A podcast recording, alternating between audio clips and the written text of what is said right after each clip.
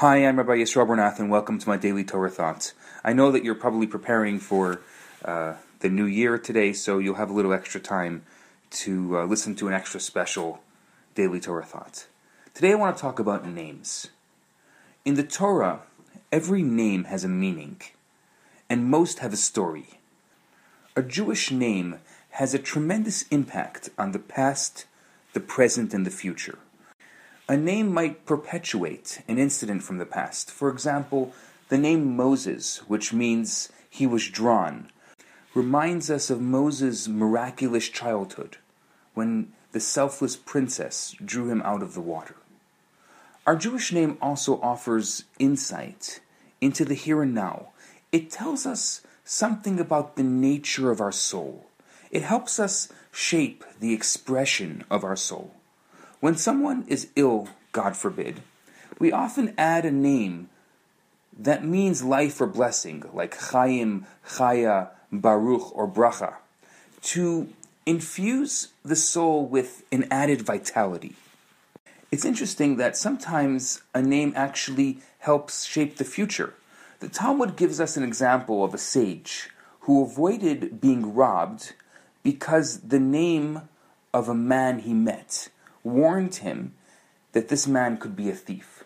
As a matter of fact, the very story of the survival of Jewish identity in an assimilated world was largely contingent on the fact that our ancestors maintained Jewish names.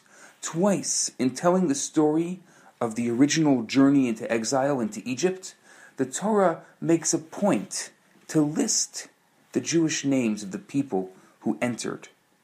Today I want to share a story with you about one of the strangest names in Jewish history. I want to tell you the story of Rabbi Shmuel Satan. That's right, his name was Satan. A strange name, right? What Jew would have the name Satan? But Rabbi Shmuel, who was the president of the Jewish community of Prague in the fourteenth century, he had this name, and he bore it proudly and gratefully. And here's the story. In those days, the Jews of Prague suffered tremendous amounts of persecution in the hands of their Christian neighbors. The church leaders, the priests, they were especially hostile to the Jews, and not infrequently were the mobs incited to attack the Jewish ghetto. Under the reign of King Wenceslaus the fourth, the position of the Jews was terrible. The king took no interest in the affairs of the state, but liked to have a good time, which for him meant eating and drinking and hunting and spending the royal treasury on extravagant luxuries. His ministers, who were entrusted with the affairs of the state, were unfriendly to the Jews and were only interested in squeezing out from them the greatest possible amount of money by means of various taxes. In the year five one four nine on the Jewish calendar, which is thirteen eighty-nine, was a particularly tragic one for the Jews of Prague. During the Christian Easter festival, the procession moved through the old town where the Jewish ghetto was, to the Moldau River. It was a religious procession, carrying crosses and images. The rumor spread quickly that the Jewish children threw stones at the crosses and images. In a wave of fury, whipped up by the priests and frenzied mob attacks in the Jewish quarter, they mercilessly killed the defenseless Jews and burned their homes. About three thousand Jews, men, women, and children, were massacred in cold blood, and much of the Jewish quarter went up in flames. The rabbi, who was also an outstanding scholar of Kabbalah, his name was Rabbi Avigdor Karo, he composed an elegy to commemorate the tragedy. It begins with the words, Eskel Hatola, and it was incorporated into the prayers of the Selichot. Despite the greatest loss of life and property which the Jews suffered from this cruel attack, a heavy fine of ten thousand pounds of silver was imposed on the Jews of Prague. The year fifty-one fifty-one, which is thirteen ninety-one, two years after the devastating riots and the ten thousand pound silver tax, it was the year which also brought a terrible persecutions for the Jews of Spain, and the Jews of Prague were again faced with a staggering blow to their very existence. They had not yet recovered from the previous calamity when a further heavy tax was imposed on the Jewish community, the sum of twenty thousand silver. The president of the Jewish community was informed that the money must be paid to the city treasury within eight days. Otherwise, all the Jews would be expelled from Prague and their property would take, be taken to cover the tax. The president of the community was a prominent Jewish merchant whose name was Rabbi Shmuel. He was a very highly respected man for his learning, for his piety, for his good deeds. His business affairs brought him in contact with the nobility, and he was able to obtain favors from the people of power. Because of this, he was known as the Shtadlan, the intercessor. Reb Shmuel was deeply shocked by the new demand, so he went to the rabbi to consult with him. The rabbi then summoned the seven community leaders. After much deliberation, it was decided that there was nothing else they could do except to send a delegate to plead with the king for mercy. This was no simple matter. It was not easy to get an audience with the king. It might have been very dangerous for the person if an audience were even obtained. But who among the king's ministers would want to risk his own position to persuade the king to receive the Jewish delegate? At this point, Reb Shmuel rose and he said, "Esteemed rabbis and colleagues, I am prepared to go to the king." The others were surprised. "This is very noble of you, but what are your chances of getting to see the king?"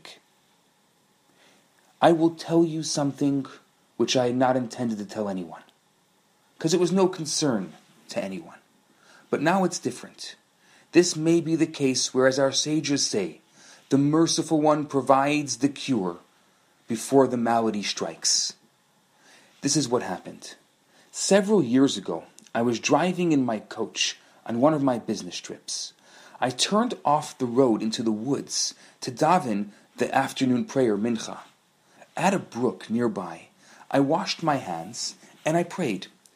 After concluding my prayers, I decided to take a stroll to admire the beauty of God's nature, which was in its spring bloom. I was in no hurry, and I wanted to give my horse a chance to rest, to nibble at the fresh green grass. Returning to my coach along a beautiful trail in the woods, my eyes caught a handsome leather pouch lying there before me. I picked it up and I opened it. It was crammed with gold pieces and precious gems and documents which bore the royal seal. It was clear that the pouch belonged to a high-ranking royal person, if not the king himself. Examining the sealed documents further, I discovered the name of the king's treasurer on one of the envelopes. I lost no time in making my way to the castle of the king's treasurer, informing the guard at the gate that I had an important business with the treasurer. I was not kept waiting long. When I was admitted to the treasurer's study, I could see at once that the treasurer was in a state of mental distress. I produced the pouch and handed it to him. The man nearly jumped out of his skin. Quickly he opened the pouch and examined its contents. Satisfied that nothing was missing, he embraced me and hugged me and thanked me profusely. "Do you know what was in this pouch?" he asked me. I had no choice but to look inside in order to identify the owner, I said. "Upon my soul," he said, "had it been found by one of ours, I would have never seen it again. Had a peasant found this pouch, he would have taken the gold and gems and buried the documents, and I should have to kill myself for shame.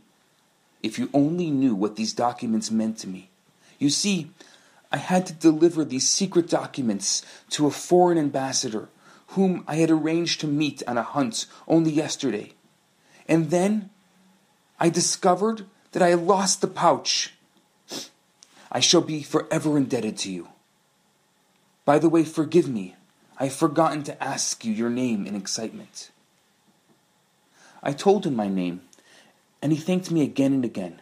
Finally he said, "My dear Shmuel, the money is all yours. as I have in any case despaired of ever getting it back. Besides, money is of small consideration to me. It is the documents for which I have had to account to the king. You have truly saved my life and my honor. He took out the documents and offered me the pouch with the rest of its contents. I turned to him and said, God forbid that I should take any reward for a mitzvah. To return a lost article to its rightful owner is one of the rare mitzvahs, one of the rare precepts of our faith, which comes our way perhaps once in a lifetime, if ever at all. No good, sir. I cannot accept any reward. The mitzvah itself is my greatest reward. Hmm, what a strange people you are, the treasurer said to me unbelievingly. Is there any other way in which I can express my gratitude to you? I told him that there was no need for that.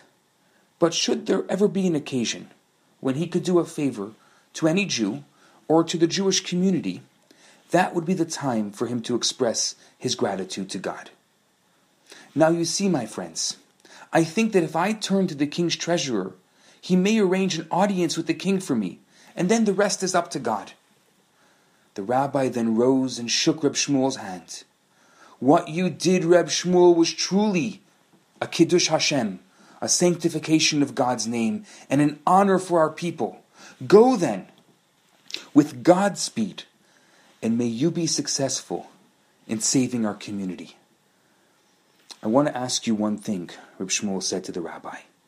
And he asked that the rabbi proclaim a day of fasting and prayer for the entire community, and that the Almighty bless his mission with success. Certainly, certainly, the rabbi said, I was going to do this in any case. So Reb Shmuel started out on his dangerous mission. He had no trouble in being received by the king's treasurer, who greeted him warmly and asked what he can do for him. When Reb Shmuel told him, his face fell. The treasurer told Reb Shmuel that the king had been in a very bad mood lately, and that he had been drinking heavily, so that he was more often drunk than sober.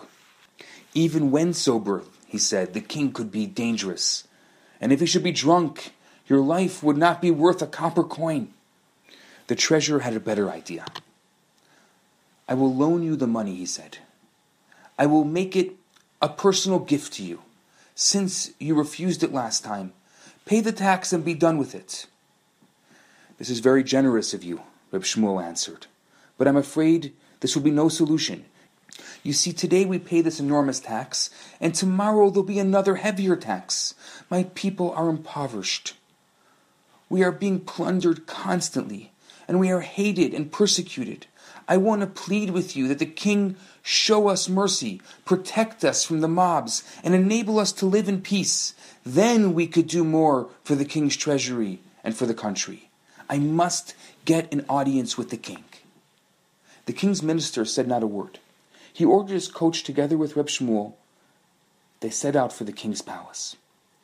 Leaving Reb Shmuel waiting in the hall, the minister went into the inner royal chambers. In due course, he returned with a sad expression on his face. He said, My dear friend, the king is in an ugly mood. He acceded to my request and agreed that you should appear before him. But here lies the trouble. He said, you can only say four words. And if you say as much as half a syllable more, you will forfeit your head. There is royal whim for you. There's nothing more that I could do. Believe me, I am deeply sorry. Four words? Reb Shmuel cried. There's a flood of words, and please, bursting from my heart, I want to pour out my heart to His Majesty, to appeal to His royal grace and mercy. What can I say in four words? Reb Shmuel thought for a moment, and he said, I have no choice. I must see the king, even if it's to say four words. Then let's go, the minister said, and he led Reb Shmuel to the king. The massive golden doors of the royal chamber opened, and both were admitted. They bowed their heads respectfully. So this is the Jew, the king said, with a mocking smile on his face. Well then, speak your four words, not a sound more. Rabbi Shmuel stepped forward with dignity and he said, Vayomer Hashem El HaSatan. And then he bowed again, stepped back, and waited to be dismissed. What is it that you said? The king asked. Rabbi Shmuel pointed to his mouth to indicate that his lips were sealed by the king's order. Never mind that, the king said impatiently. I withdraw the condition you may speak freely.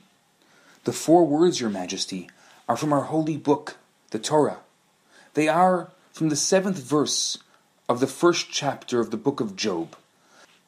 The meaning of these words is that when it pleases God, the supreme King of Kings, He descends from His holy throne and speaks even to the lowliest of all creatures, to Satan. More than once did God speak to Satan, as the holy book tells us, and He gave Satan the opportunity to speak to him to his heart's content. I pray that the illustrious King of Bohemia will be gracious enough to permit a poor, unfortunate, persecuted Jew, who is nevertheless one of his most loyal subjects, to speak to His Majesty and to pour out his heart before Him. For a moment the king remained silent. His eyes blazed with anger and the impudence of a Jew. But the courage with which Reb Shmuel spoke his words, and the way in which he caused the king to withdraw his condition, won the king's admiration. The anger disappeared from his eyes, and in a somewhat softer voice he said to Reb Shmuel, Very well, I shall listen to you. Reb Shmuel spoke feelingly but firmly. He told the king that his Jewish subjects are loyal to him, and they pray for his health and his welfare of the country.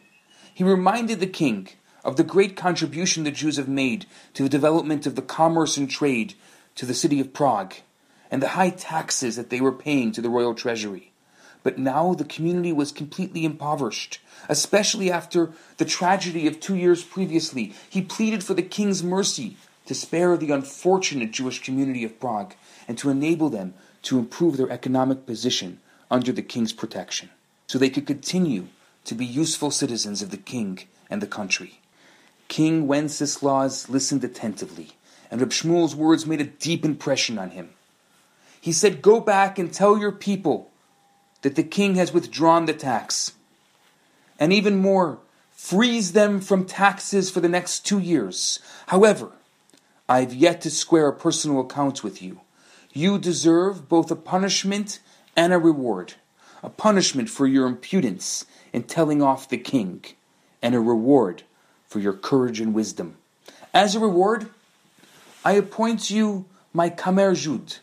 You should be privileged to appear in my palace at any time. I might even ask your advice sometimes. But what shall be your punishment? Tell me, what's your name? Shmuel it is. From now on, you shall be known as Shmuel Satan, the king said with a gleam in his eye. Yes, this shall be your official title, Sir Shmuel Satan, a hereditary title for you and your children. And the king laughed merrily. And that, my friends, remains Reb Shmuel's name and Reb Shmuel's story. So as today is a day of reflection on the year past and the year to come, I ask you, what is your Jewish name? And what is your story? Are you named after a grandparent? What's their story? Do you have a biblical name? Do you know about the biblical figure you're named after? Can you find hints of your soul and your psyche in your Jewish name? If you don't have one, let me know. We'll find one for you. We can find a befitting Jewish name for you. We can all find ways to use our Jewish name more often, to make our story more Jewish, a story of Exodus, and make our story a story of redemption. I'm Rabbi Yisroel Berenath. This is my Daily Torah Thought. Have a fantastic day. Hi, Rabbi Berenath here. I have some great news for you. My popular four-week course, Kabbalah for Everyone, is available right now for free for the next fifty people who download it. All you have to do is go to w w w dot the love rabbi dot com, scroll to the bottom of the page, and you're going to see the download button right there. In this course, I talk about the Kabbalistic secrets to relationships, to wealth, to happiness, and balance. This special offer has been dedicated in loving memory of Ellie Dorfman. I look forward to hearing from you and hope you enjoy the course. Now on to today's episode.